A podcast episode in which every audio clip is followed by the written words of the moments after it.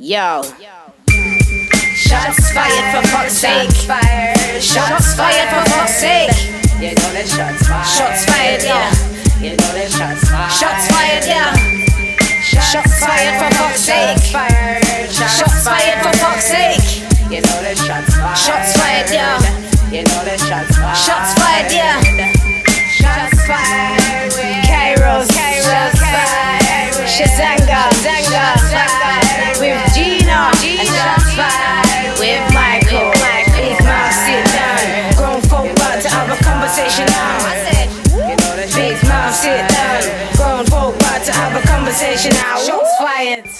You were tuned into the Shots Fired podcast with your host, Kairos Bodley, co-host Judge Gina MMA, and also co-host Mike from World TV. We are Mr. Chisanga Malata because he does not care about the group, he does not care about this podcast, and we are currently looking for a substitute. So if you'd like, please submit your resume with a reel and we will get you right. Thank you so much.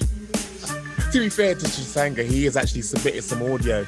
It's an interview with Michael Venom page, which will be keyed up at the end of the show. But um, I, I interrupted your wonderful intro there. I uh, interrupted your wonderful chairmanship, companionship, and uh, I suppose all round good hosting. Take it away, Kairos. Okay, wait, wait, wait. I thought who was supposed to go first to the topic? I am. So I'm gonna go. yeah, first. what are you saying? oh no, you have to go to the front desk. Thank you. Sorry, I'm at work and people are approaching me like I'm the receptionist. I am not.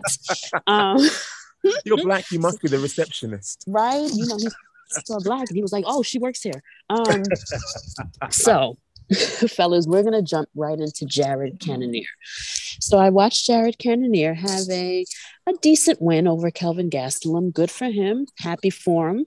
Don't know if that fight was um. Don't know if his performance was title worthy, but nonetheless, the man got paid and he won. Good news. Here's the thing: as soon as they gave him the mic, first thing out this man's mouth is, "I'm broke." And I'm just like, dag, like, we're not talking about a title shot. We're not talking about, you know, what went wrong in the win, what he did right, and and, and just, you know, giving that post-fight speech we all know and love. The first thing out his mouth is he was happy to be back because he's broke. It broke my heart and I felt him and he's telling the truth. Then, fellas, I turn on um, I always say names wrong. Is it Helwani or Heliwani? Helwani. Ariel Helwani. Helwani.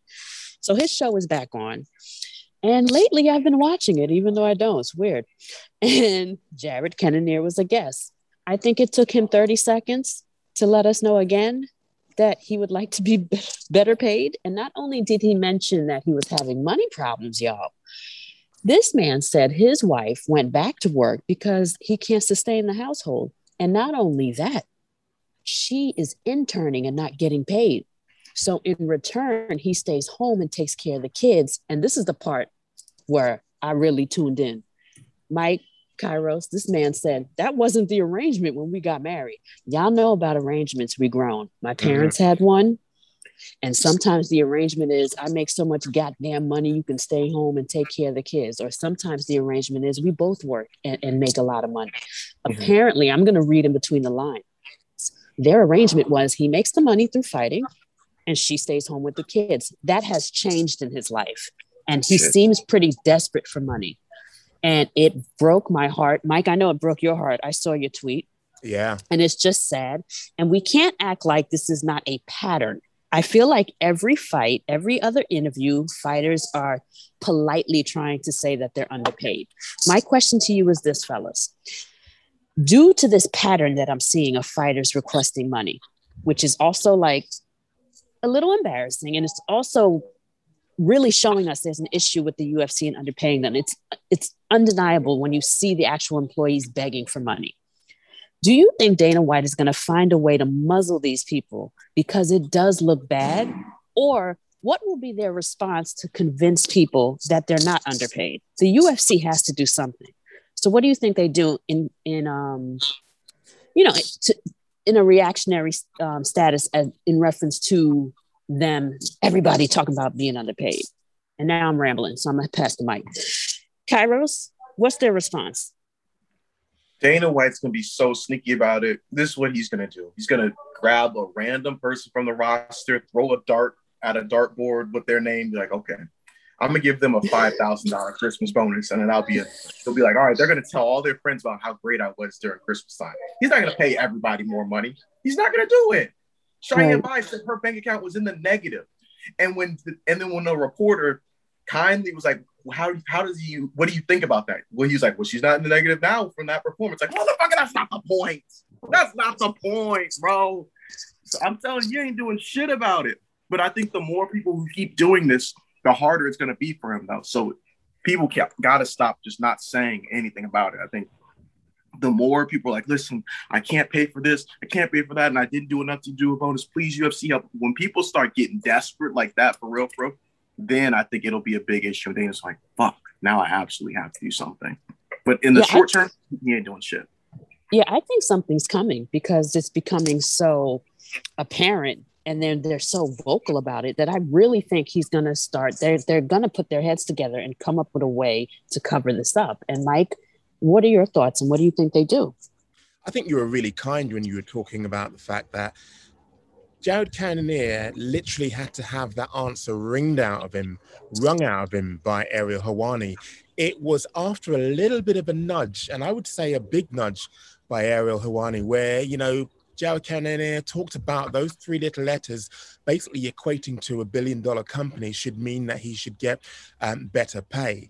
I think you're really kind in the way that you kind of set it up in that it's clear that there are some kind of like behind the scenes um, nudgings going on because of how long it took him to actually get that out of his system in terms of that interview was about half an hour long and you know ariel wasn't dancing around it he really kind of like was pushing him on it but also you were right i think in kind of assessing what's actually happening in, in his household At home, clear yeah. that it's put financial pressure on him. It's clear that that wasn't the arrangement. It's clear that there are some kind of like angst and uh, difficult moments going on at home. And it's clear that he rode back ever so slightly on his comments in ring because, or in cage, because if you look Yes. at the sensitive way he wanted to kind of like dance around the issue, and then he was like, uh, he was literally like trying to stop the words from flowing out of his mouth Hey.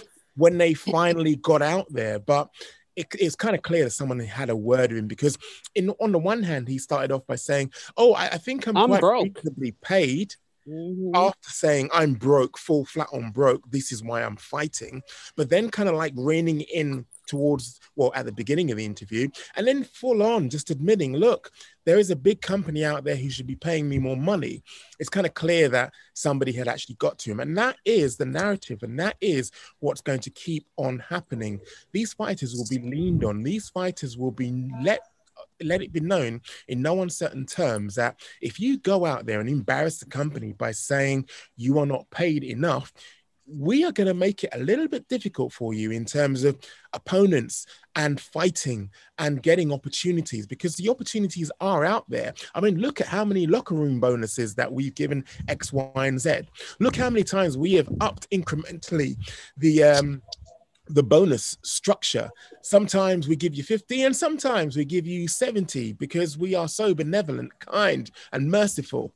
They have already actually installed these triggers, just like Pavlov's dog. Every time a fighter thinks to himself, I'm going to talk about pay, he thinks, oh, better not, because I'm going to incur the wrath of the UFC. How the UFC, I think, will spin this is by doing nothing at all, by maintaining the status quo, by Mm. doing exactly what they've That been could be doing an option. for the last 25 years. Do Yeah. nothing. The do nothing option has kept fighters hungry, has kept fighters present, has kept fighters looking basically to try and, by any means necessary, go in there, shine. And that is what the UFC want. They want you to be bonus driven. They want you to be looking towards the fact that you haven't got the money. And in order to make that money, you have to perform well.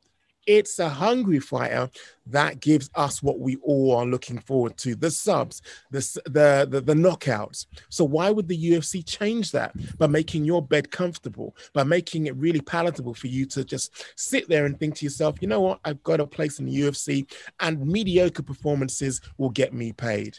No, And- keep them mean, treat them keen. And might I jump in on my really good point to bring up the sugar coating?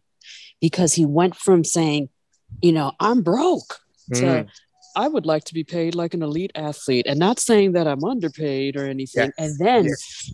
and then what's interesting, Mike, in that very interview, he says that to Ariel, right? Mm. Ariel read in between the lines and starts sugarcoating things for him too, which, you know, for me shows that he can only say things. He can only go so far with Mm. saying he's underpaid and he knows it. Let's not forget, Geoff Neal was quick to be like, I, it doesn't matter. I'm still a waiter. We get paid well. A lot of them are underpaid and know to shut their mouth. And then you got the other ones that are so broke they're begging. Me to answer my own question, I'm with you, Mike. The UFC will do a damn, will not do a damn thing. And they're gonna keep it trucking. You know, Mike, at first I thought they were gonna do something because the pattern is become it's increasing. It's almost every other fight. I seen one dude, he put up his Twitter because you can tip now. You know what I mean? So it's like it's gonna keep happening. But the thing is, is that the UFC is gonna keep rolling. When they bless a fighter and the fighter starts crying because now they can pay their bills with a bonus, they're gonna make it this beautiful opportunity. You know what I mean? Yeah. They're gonna showboat. They're gonna build a hotel that the fighters aren't even gonna use. It's gonna be for VIP guests, but they're gonna be like, "Oh, look at this hotel we built for them." No, no, no, no, no. They're gonna keep doing stuff like that and just keep it moving.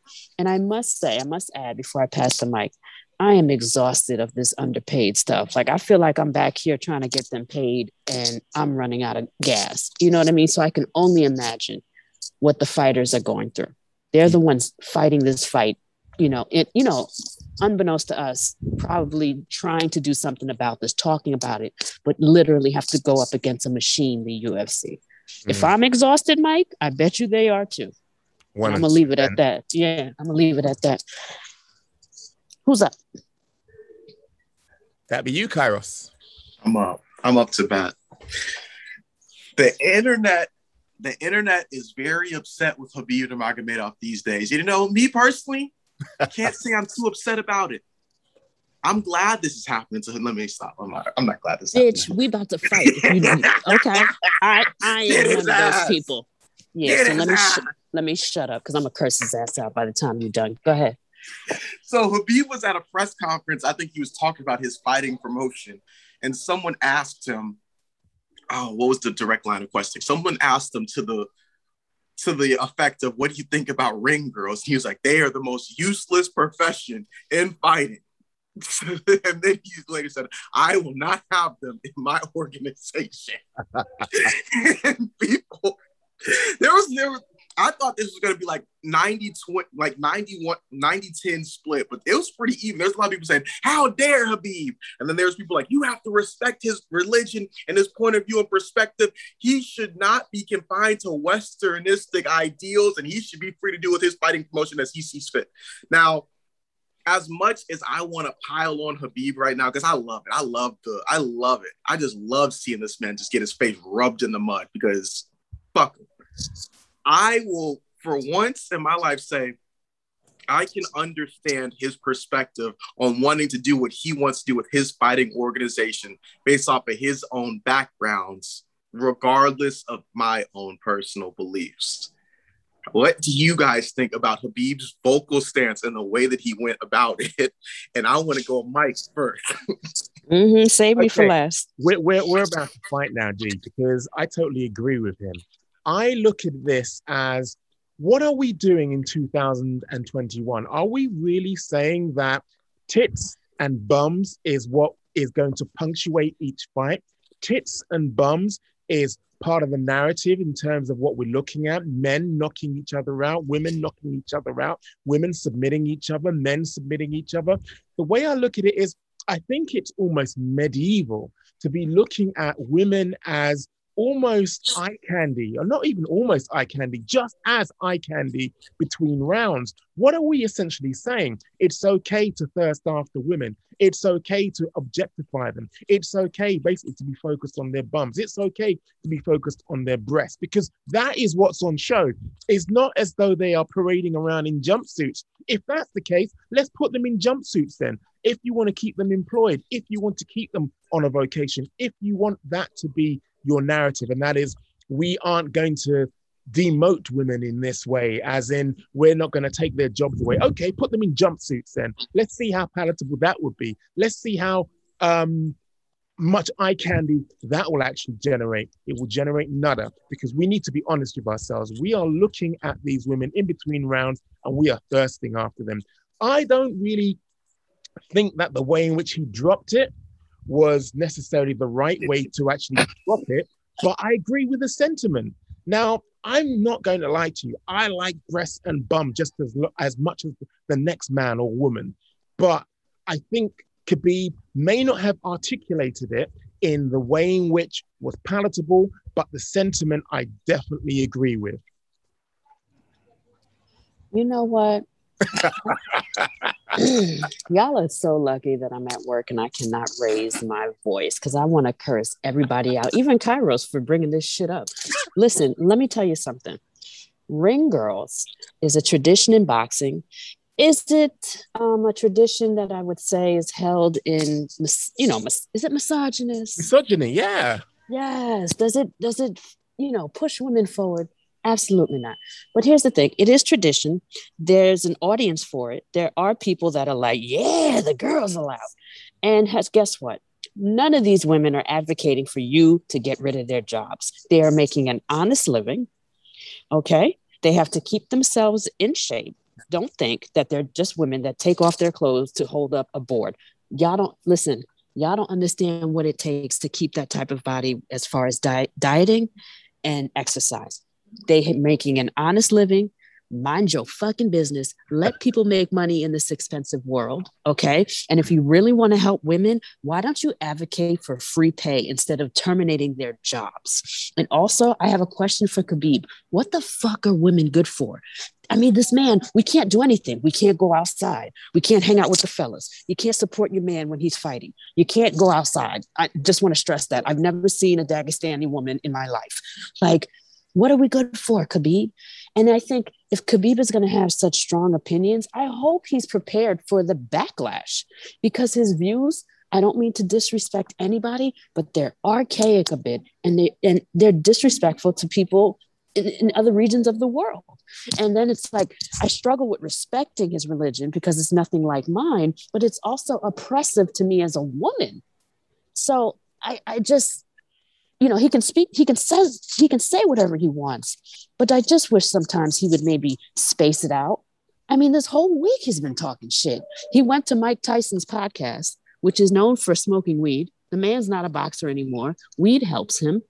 You go to his podcast and you request that he puts the marijuana away you're in his house. And you know that this is a trap house of did weed. mike, did mike do that? Did he put it Yes. away? Not me.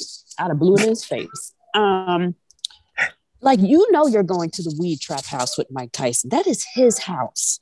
And and as far as I'm concerned, I don't know. A Muslim was telling me that they can be around stuff like that, but they cannot participate. Who the hell is he? Who the hell is he to tell someone what to do in their own house? Why is he always telling people what to do? Tell your wife to stay in the house. Make sure your wife takes care of you. Make sure she doesn't train in MMA. And also, Khabib, you're in a world where not everybody shares your beliefs. Okay, play the game. Play the game. Okay. It's, I just cannot take it. What else did he say? He, he said something about Jose Aldo. He's on a roll, baby. He's on a roll. And I, he really needs to shut the fuck up. I've just about had it. And for all the people that are like, oh, you're Islamophobic, that's not true. You can criticize Khabib and those beliefs and, and still respect Islam. And I, I very much respect the religion of peace and Khabib because he's a talented fighter. But man, when he speaks, I get pissed the fuck off. And also, fellas, leave ring girls alone. Let those girls make money. It's an expensive world out here. And and Mike, I better hear you advocate for um, you know, um, what it's called, everybody getting paid the same way, women and men. This man want to get rid of ring girls, but I ain't heard him say nothing about same pay. Now, I, I would agree with you there, and that's what I'm saying. That I personally feel the way in which he dropped it wasn't really the most uh, articulate uh, I've ever heard it said. But I'm surprised at you, G. I'm surprised you being a progressive woman that you still I'm want. upholding a misogynist. Uh, And yeah. we all know that the Queensberry rules, when all of the boxing was established, introduced ring girls in there because I think that there is an element of this to say, you know what? Uh, as much as we we men like to watch other men box, we also love women. So what we're going to do, we're going to have women in in between each round. I think there's an element of that in there. I really do. But hear me out. I I also struggle with the same things that I want to, you know, work on in the society. But I also find that you know, people want to help women when it it favors them. Like you just don't want women to be objectified. And I'm just like this. They're making money and they're not asking for you to do that. And then what Mm. about sex workers? What about there's other women that are doing jobs that are maybe misogynist or whatever you think of them or porn, and they are making a living and nobody respects their profession. But now ring girls are a problem. It just sounds like the society wants to control what women do. oh, let me just jump in there. Not that I object to them choosing that as a profession. I can see where Khabib is coming from, though. What Mhm. value are they adding? What are they doing apart from upholding men's misogynistic lust to have their eyes fixated on bums and tits? What well, what, what what do the women have to say about this? The women Mm. that are fine with participating with this are fine making a living. What this is none of Khabib's business. And the fact that he's not going to have it in his organization, that's his business. But again, controlling women's bodies, controlling how they make money Go on, and Kyra. being Yes, Kairos, Kairos, please interrupt. me. No, no, no, no. I'm letting you finish. Get, get, get, get I'm just. I'm just, it's, it's just a bigger picture, fellas. It's all about controlling women's bodies. That's why I'm upholding this misogynistic job because women want to do it. And here come men. You don't hear not one woman on the internet saying we need to give because we shut our mouths and let these women make money. But men always have a problem with how make, women make money. What about OnlyFans? Don't you see how angry people get with OnlyFans? It's the I- same shit. I haven't actually seen that, to be honest with you. I've seen quite the opposite that people were getting upset that um, the sex element was being eroded and erased. Now that they've actually turned tail and no longer going to do that, everybody's happy again with OnlyFans. But I saw nothing but uh, upset men when they were talking about uh, Well, of course. no longer having sex on that platform. Well, OnlyFans does have a platform. So the people that participate in it are going to be upset. But there's also people that are just, you know, crude about it when it comes to the female fighters doing it. You know what I mean? They they make um, comments about or or Paige VanZant. She has a business on the side taking those those photos. Every time she loses, they throw her side business in her face. And she looks like a well-trained fighter. But you, you see what I mean? That's what Yeah. I see. Oh, and yeah. now suddenly ring girls is a problem. Since when? Stop controlling people's bodies. Kairos, you've been waiting to talk for a minute. Let's let's go. I mean, you you said it at the end of your when you were like, "What's his business?" I was about to be like, "This is literally his business because it's the organization's." But you No, no, that out. he I'm like, he has every right to do what he wants Yeah. to do. It's his Yeah. that's where I'm coming from. Like, I, I I'm a I'm a believer. I have faith, but I still understand certain things that I believe. Not that I believe. Certain things are archaic in my belief system, Mm. and I've evolved and understand that times change, and that's not how I want to conduct myself. But some people can't distance themselves from that. Some people Mm. don't have the ability to do that. And I'm not True. going to say, well, you should be able to do do- and you got to do this because in my beliefs, and I Yeah. did this. Like, Yeah. that's not that's not who I that's not how I operate. And Well, I know but that's but that's how I feel the for the women. They they're fine with being ring girls. It's us, you know. It's it's people saying they don't need this job and this. They're fine. It's still to me. It goes back to control. It's the same thing that you're saying, Kairos. You know, just Yes, like he has a right in his organization not to have women ring girls, the ring girls have a right to make a living, an, an honest living, without folks saying, "Hey, what you're doing is is is worthless," and why do they even pay you? Why do you even make money? And on top of that, I also think there should be ring boys. That that's that's my point and and uh shout out to our, our uh, previous guest on the show Yes, uh.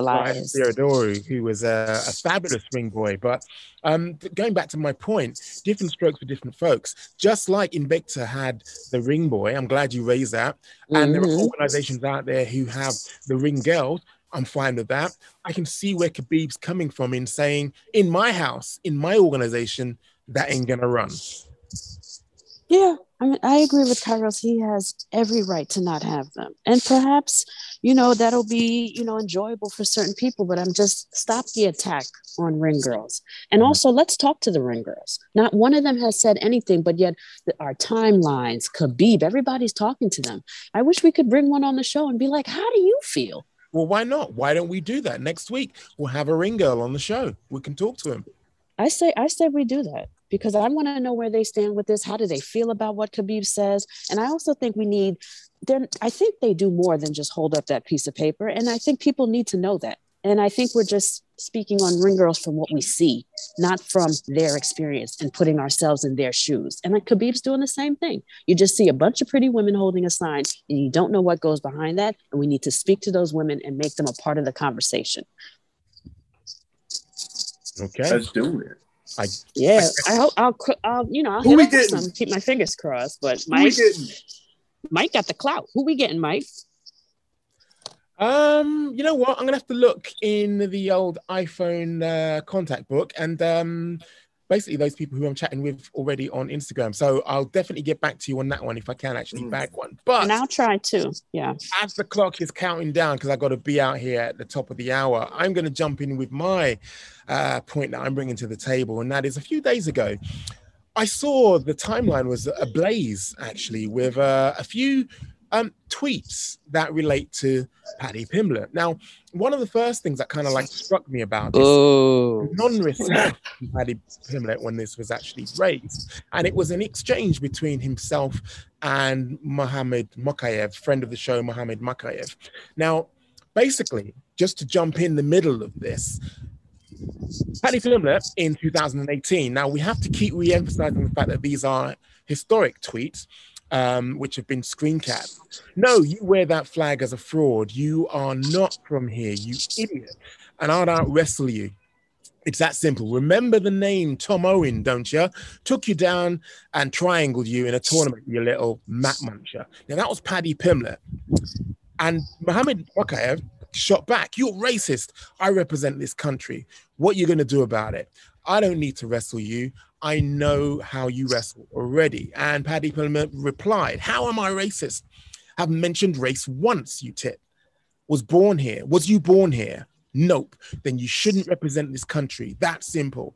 No, we both know that wouldn't happen. You'd get slammed on your back and start crying and mat munching like you do when you lose. Now, that caused me consternation because you will know in previous uh, shots fired and even on the timeline, I'm a fan first. I love the sport of MMA. So when somebody who I follow in terms of their career, because I'm a fan of the fighters as well as somebody who interviews them, says things like that, regardless of whether it was last year or the year before, or the year before that, I have cause for concern. So I would actually bring that and uh, into the public eye, considering that these are public tweets to their attention and get their take on it. But the thing that kind of like made me really kind of sick to my core was where Paddy Pimblett, again, this is a historic tweet, he retweeted this comment from Dynamite or Dynamited uh, Ilksy, I think his name is, uh, Dynamited Ilksy. Now, his tweet was talking about refugees and um, basically it said, how the fuck sorry, how about fuck off back to your own country, you fucking dickhead. Come here, expect everything when I see ex army living. Oh, but I'm not racist. don't like it, fuck off. Now, this was in um, in relation to a Sky News um, piece, and it was talking about uh, a refugee who basically was was telling about the plight of a refugee. So those two things coupled together, and the fact that recently he'd been uh, basically an all-out attack on Georgians, or so it would seem it made me want to get closure on this because, like I say, I'm a fan first. So I put it onto the timeline and I said to him, Look, I'm curious, Paddy. The tweet on the right, the one I talked to you about earlier, about Mokaev and Paddy Pimblett going at it, you retweeted and has since been deleted. Does this reflect how you feel about immigrants? Also, would you agree that the tweet on the left isn't a good look either? Now, those two tweets, like I say, had been doing the rounds my thing is this first question is it right for us to bring up historic tweets and put them in front of fighters and say Is this you? Second thing is, I had Nick Peet from BT Sport um, answer or in answer to um, somebody who reached out to him and said, it was Ben Larkin, Benny Larks on uh, Twitter. Curious to see your views on this, PT editor, and Nick Peet. I know you like both fighters talking about Mohamed Mokaev and um, Paddy Pimblett. Now, Nick Peet answered, fans of both. Paddy and me, um, sorry, Paddy and Mo, and Carl Dilks is a friend of mine too. Really disappointing views. Clearly, some education is required. There is much more um, to the context than this, obviously, but that doesn't excuse it. Glad the post was deleted. Now, bearing in mind that post was deleted the previous day. Glad the post was deleted. That shows growth to me. Now, this was a two-part uh, two-part uh, tweet. He then followed that up to say, Mikey, referring to me, is also a friend of mine. I'd like to know if he reached out to Paddy or Carl to see if they had any regrets about those posts three years on, or did he just save these tweet these until Paddy got signed by the UFC to tell a narrative? I'm disappointed in him too you all want to grow up. Now, as I say, the second part of my question is Is it palatable to you that somebody who is employed by BT Sport, someone who is a friend of um, Paddy Pimblett, should come online and be, I suppose, responding in this manner?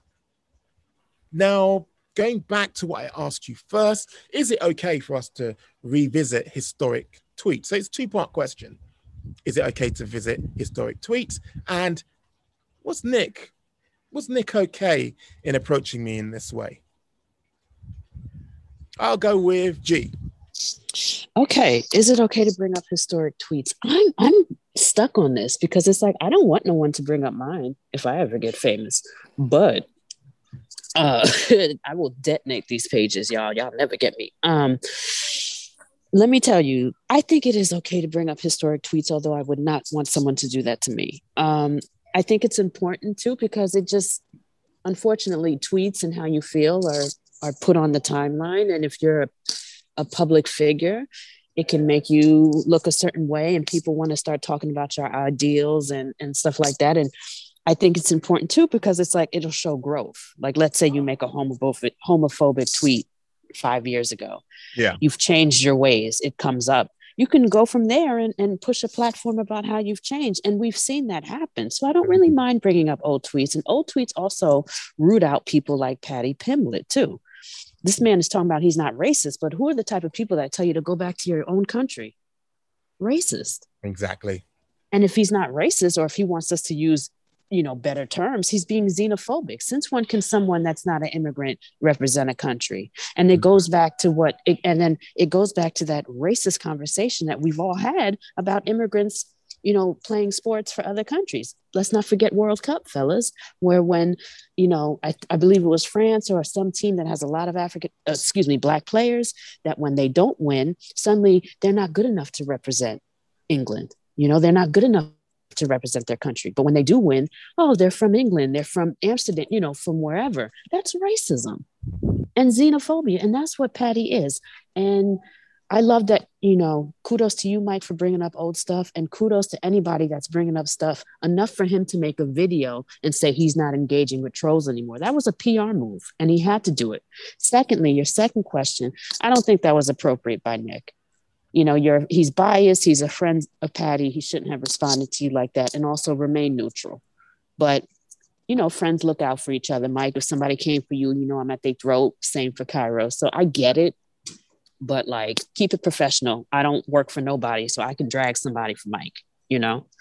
Now just to punctuate this just before we open up to kairos I gave Paddy, I feel, the forum on which to say, look, there are tweets in my past that I do not stand by in 2021. There exactly. certainly actions in my past that I do not stand by in 2021. Even at the time I was going on wrong and strong, there are actions that I don't stand by in 2021, even though at the time I was steeped in the kind of uh, self belief that I was doing the right thing. So this was an opportunity for him to publicly say, considering Exactly. these tweets were in a public arena, no, I do not subscribe to that. No, what he chose to do was to ask me, what's racist about that?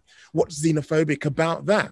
Doubling down. Similarly, Nick's point about these tweets or the tweet uh, by Dilks or whatever his name is in particular, he deleted that. That show, shows growth. He deleted it the day before. Are you telling me he suddenly grew overnight, Nick? Are you telling me that he suddenly had the wisdom and uh, knowledge of self overnight growth? Are you being serious? I get it, Nick.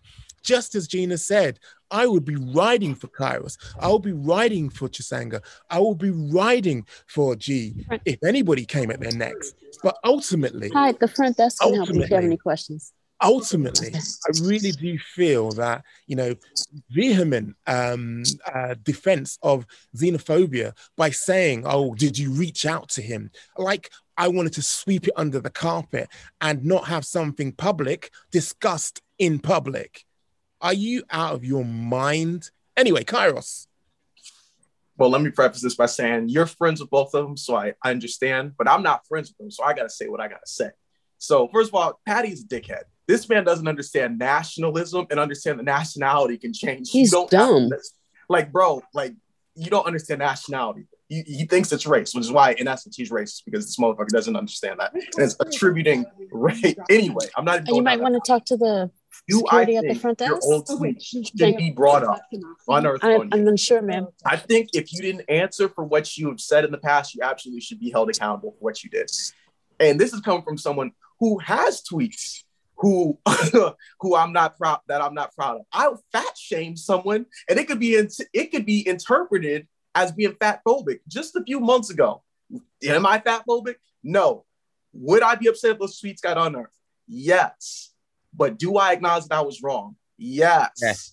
Thank you. Yes, I was wrong. I shouldn't have done that. Luckily, that's on the old account. So y'all motherfuckers And don't that's even start growth. searching for it. You ain't getting Yeah, it. exactly. But Mine that's my point, though.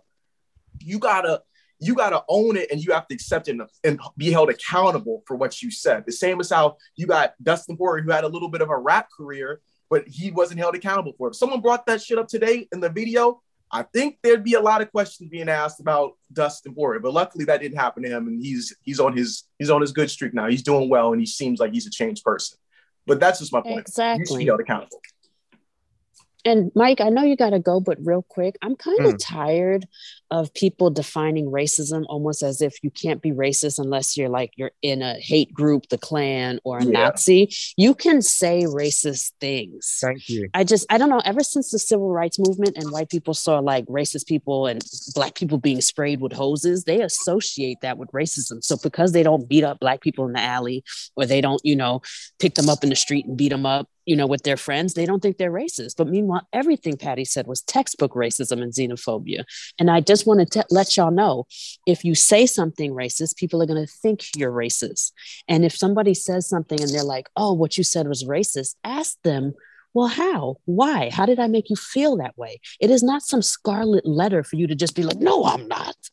You know what I mean? And they and a lot of people do that. It's so annoying. I think what what hurt me the most with the whole Nick Peet response. I mean, people actually chimed in on the timeline, but what offended me the most is I've reached out to Nick after he's made comments where it was palatable. He thought it was palatable for Mike Perry to dress up in Native American costume. So he knows that there are sensitivities which he himself um, has got wrong in the past in acknowledging.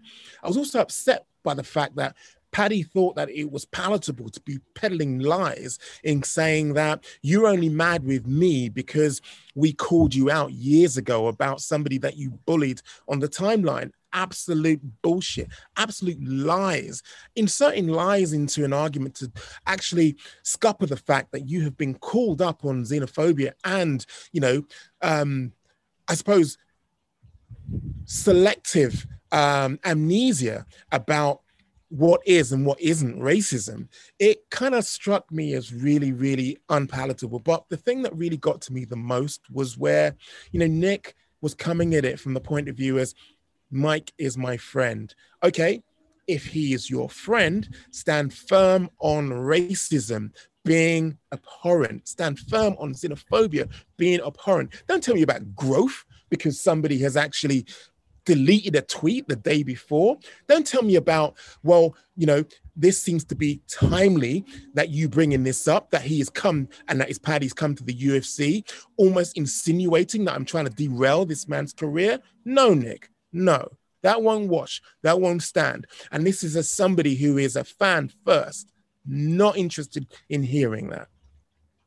Yeah, and I think G hit the nail on the head when she was like, "Listen, too many people want to see. Oh, I'm not hosing these blackies down with the water hose, so I'm not Mhm. racist." There, bro, there's a person who literally married a Nazi, and her friends tried to advocate to say that she wasn't racist. She knew he was a Nazi before she married him. He has Which a mean- swastika on his forearm. Which means But you share his ideals. Which means I- you share his ideals. Yes, Kairos, you can you okay marry a racist white woman? You think I could marry someone that doesn't feel the same way? You think I can marry someone that is, represents the GOP and voted for Trump? Please. Exactly. But Please. people want to sit here and say, "Oh, well, he did this and he's a bad person." Yeah. Well, guess what?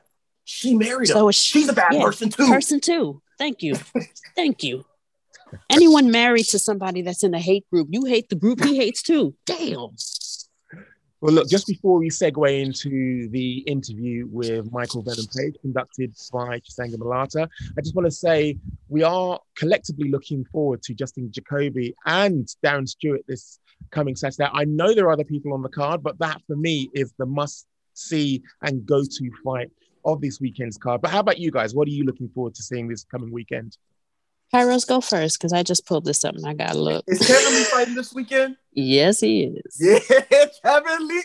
Okay, I'm excited for him, and I want him to do well, but I also don't want him at 170. He's saying like he's staying in this division because he wants to fight Usman and all that other jazz. I'm like, bro, if RDA, a guy who's incredibly well rounded, one of the most respected fighters on the planet, hit a wall at 170, I think you're going to hit multiple walls at 170. Like, just I think you need to just figure it out and make it down to one, 155. It's the best time for you right now, too. Not too many people are great wrestlers in the division anyway. Most of the best fighters are out of their prime and leaving anyway. And a lot of the fighters right now are just like, I'm just saying, man, Kevin Lee, take your ass back to 155. G. Of course, I'm looking forward to the main event, Edson versus uh, Giga Chikadze, and I hope Edson kills him because I do not like his glory following. And I know you don't either, Kairos. I've seen you beef with Chiga fans, and they're they're pretty interesting. So I hope he loses. But I'm, believe it or not, I'm looking forward to this middleweight bout between Mahmoud Muradov and um, Gerald Meerschaert. Why? Mahmoud can box, and we've seen that Gerald is susceptible to boxing. It didn't take him very long. It didn't take Chimaev very long to uh, put him down. And I hope he's really prepared for someone that is a good technical boxer. And I hope Mahmoud is prepared for someone that is a killer on the ground. So I like this fight. The card sucks, though. okay, guys, I've got to get out of here. So just before we finish up, we are going to segue into Michael Venom Page talking to Chisanga Malata. See you all next week. Damn. Forgot to do something. Let me see. Uh, oh, yeah. It ain't over, motherfuckers. All right, Chisanga Malata here with the man of the moment, who's uh, going to be taking part in one of the most eagerly anticipated rematches in Bellator history. Of course, I'm talking about the one, the only Michael Venom Page. Michael, how you doing? I am great. I'm feeling really good. Body's feeling great. Training's going according to plan. So I'm just looking forward to this event. As you say, it's gonna be a it's gonna be a big one, man. Definitely. Uh, so have you stopped doing that water fast? The last time I spoke to you, uh, I think it was a couple months ago. You you were saying you were doing that mad uh, fasting thing. Um, I, I, I assume that's uh, no longer happening now that you're back fully in training camp. yeah, that was that. That was a 12 day 12 day fast. Um, but I lost. I literally lost 11 kgs. Oh wow! um, in in that time, and and even now, um, which is kind of what I what I wanted. I wanted to trick my body into kind of being a bit lighter. So I'm back to kind of eat, near enough eating what I want. Obviously, not trying to go too crazy, but um, and my body's not um putting on loads of weight. Um, because seriously, after every camp, after every fight, um, it's like I was getting heavier when I, when it came to like just putting back on uh, what afterwards. So I, I was like, no, I need to, I need to do something about that. So because it was getting harder and harder to make weight. So um, yeah, no, it definitely it's definitely worked, um, and I'm feeling I'm feeling a lot better for it. Okay, as as as I touched on at the at the start of this interview, it's finally here. The rematch that you've been calling for for two years, which uh, a lot of people seem to forget forget about. Obviously, a rematch with Douglas Lima, Bellator London in October. How happy are you that you finally got this rematch after well years of chasing it? Yeah, no, obviously this is exactly what I wanted. It's the only blemish, should I say, on my on my record, um, and um, it's one that I I believe was more my fault. Um, I don't like to try and ta- I don't want to take away anything anything away from uh, Douglas Lima. I think he's still a great athlete, uh, amazing fighter, tough fighter. Um, but I, I just feel like that that particular loss was more because of things that I did wrong versus things that he did well. So I was eager to get back in as you know as everyone saw. Every fight I was asking for him again, and I don't think he was as eager to get back in because I feel like he he also knows. I think he also understands that um, you know it was definitely more more me, um, more more my mistake. He felt how fast I was, and I, I, he he definitely wasn't quick quick to try and get back in in in, in the cage with me. But now I've got him. And to top it off, man, I mean, f- fighting in your own backyard, you couldn't have asked for any more, right? Oh no, it's it, it, it, it's worked out absolutely perfectly. So there's a lot of people that you know that support me on my journey that are massively invested in this fight, um, and I think it's going to add to the occasion. It's going to add to the uh, the atmosphere there. Um, I think like to be fair, I've had some great shows in London. Um, obviously the cyborg fight, uh, the, the the energy was so loud in there, and then when I um when I had the Rickels fight, if I felt like it was even louder. Um, and this time, I, I, I just seriously can't even imagine the type of energy is going to be in that in that room. But I'm, I'm gonna I'm gonna feed off it all, and especially after the two years that everybody's had in terms of not being allowed to be in these kind of events like this. Um, I think everybody's looking forward to it. And uh, one thing that you you mentioned there, you said that Douglas didn't seem to be too keen on uh, on taking the fight, and I'm not saying that you're saying he was uh, he was ducking you in any way, shape, or form. But were you, uh, g- given that, were you all surprised that this actually came together?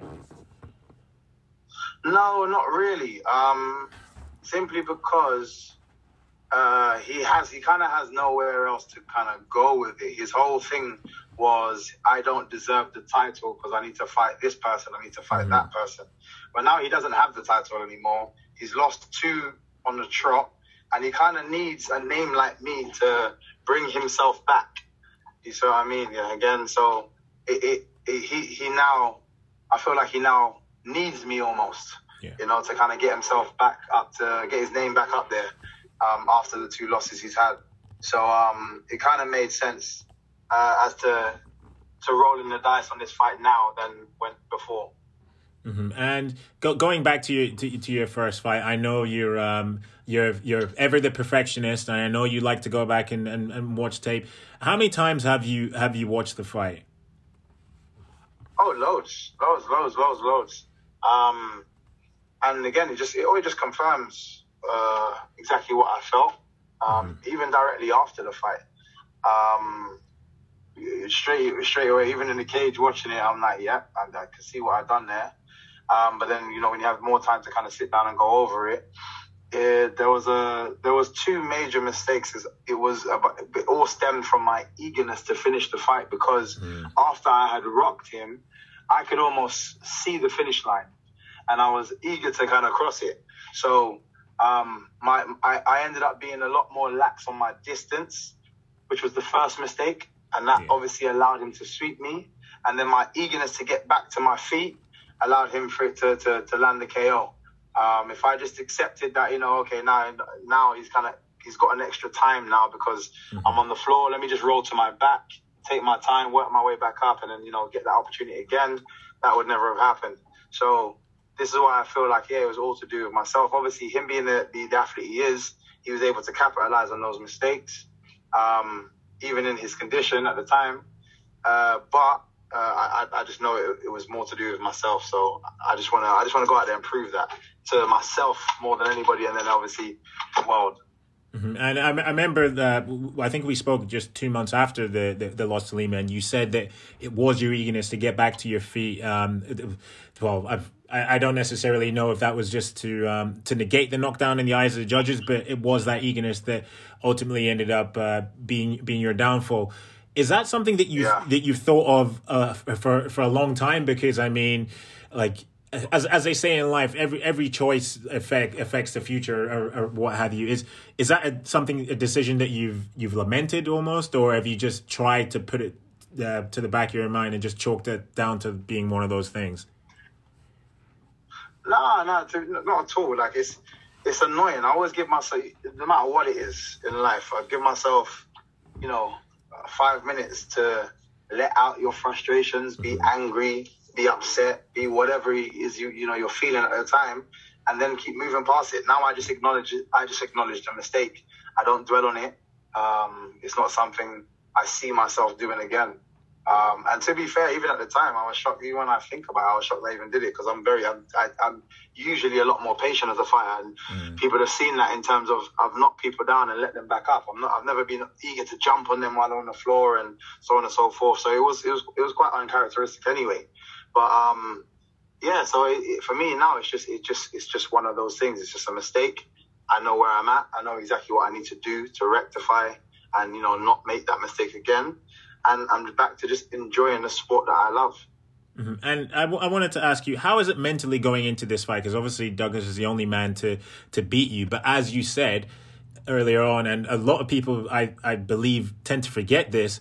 You were having success in the in the first round, and you and you rocked Douglas badly. So how are you me- Yeah. going into going into into this mentally? Because I can see it from the one hand, you, where where you would think that oh, this is the only guy to beat me, and he finished me. But on the other hand, you're like, I had this guy at one moment in time. I, I am super confident, and and it's because I, I even back then I almost I know I'm the better fighter. That's I know that in my heart I'm the better fighter. I'm the better striker, um, and I'm gonna. I, I know what I I'm, I'm capable of doing to him. And like I said, on top of it, on top of knowing that it was my mistake before, um, you know what I mean? I, I, I'm super confident going back in. I have no issues at all. Like there, there's nothing, the nothing about what the experience that I had has me feeling uh, hesitant in any kind of way at all. I'm like eager to get back in and just show him exactly how it should have finished. Um, and again, even still, let's say um, uh, um, it, it all doesn't go to according to plan, and I lose the fight. I'm still me. I, it doesn't it doesn't bother me. It's again back to the drawing board, back to um, to getting different goals, back to improving myself as a fighter, and again back to enjoying my enjoying what I do. And one thing that you mentioned earlier on is that um, Douglas hasn't really been himself in, or or or I I don't I don't want to say he's on the decline or what have you, but he's not being as, as he hasn't showcased the the, the skill set of Douglas Lima that we've become used to in his last two fights against Mousasi and against uh, Amosov. What what have you made? What have you made of him? Do you do you think that maybe just he's, he's just not the same, or or, or what do you or do you think that you can't really take too much away from those two losses? Um, yeah, it's, it's, it's difficult to take it away. He, he, again, I've seen him, I've seen him in this state before. I feel anyway, um, and it was more. He, he's he's very, I think sometimes a bit way too patient, and he doesn't necessarily have that urgency in his fighting style. Um, we saw it with Mousasi. Yeah. Mousasi is uh, probably for me one of the be- uh, one of the best MMA fighters in the world. Um, so it's kind of hard to judge just by that. But again, he's losing and he doesn't up the up the gear. And then towards the end, he realizes actually my kick's actually taking effect, but it's too late by that point. And then in this last in his last fight, um, it, it, he just seemed to give up um, after the first take, the first take in the first round. Okay, he got back up in the second round. I thought he was going to up the pace a little bit. Happened again in the second round, and it's always on around the, the two minute mark. So you know, three minutes left to go. He, you know, he, he, got taken down. There was no real urgency on standing back up. And then the same thing happened every single round, and, and, and literally right towards the end, he decided to go for a submission. But again, it felt it's always it was always too little, too late, and I don't I just never understand that about that might just be his personality. Um, uh, and even in the first fight when he fought uh, Koreshkov and lost the lost his title, then again it just it just seemed uh, a lack of urgency. Um, I don't know what that is. I don't. I don't like to look into it. I only like to look at people's best assets and focus on that because I know that's what I'm going to see in that fight at least once or twice, and and basically overcoming those things.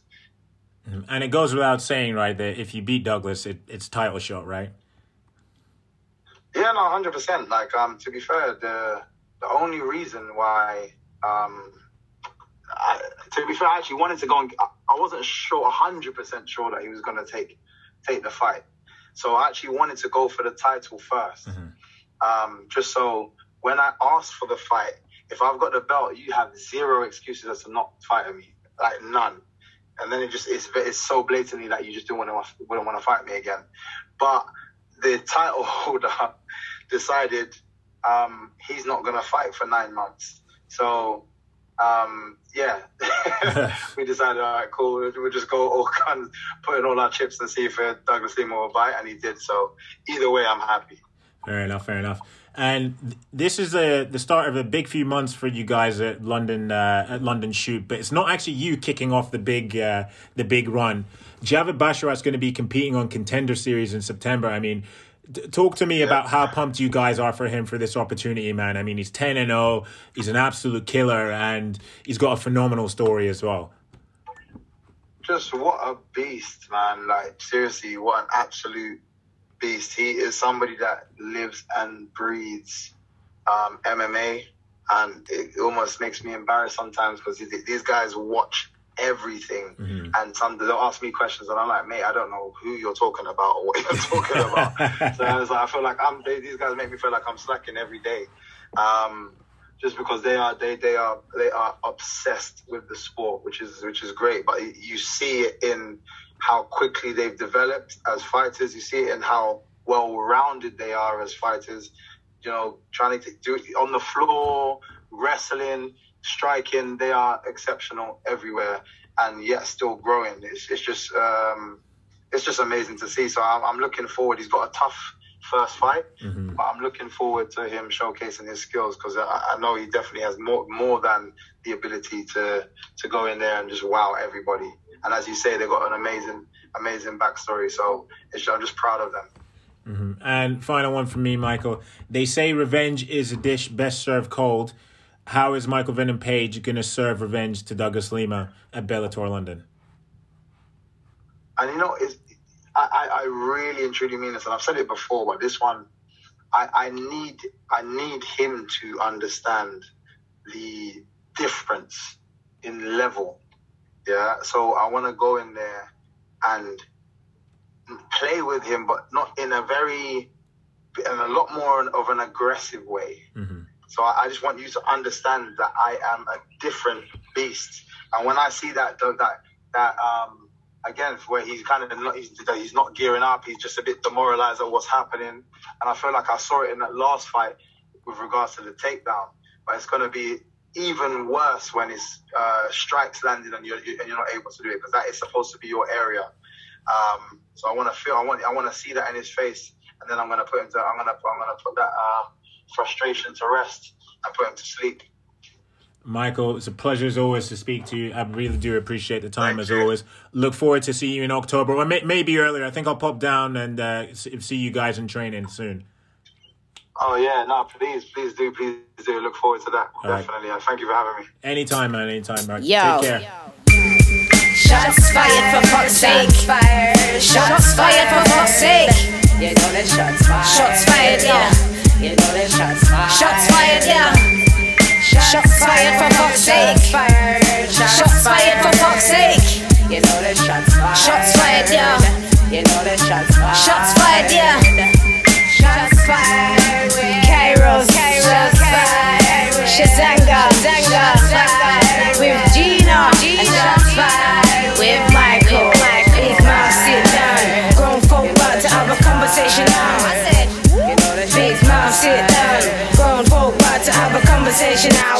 Grown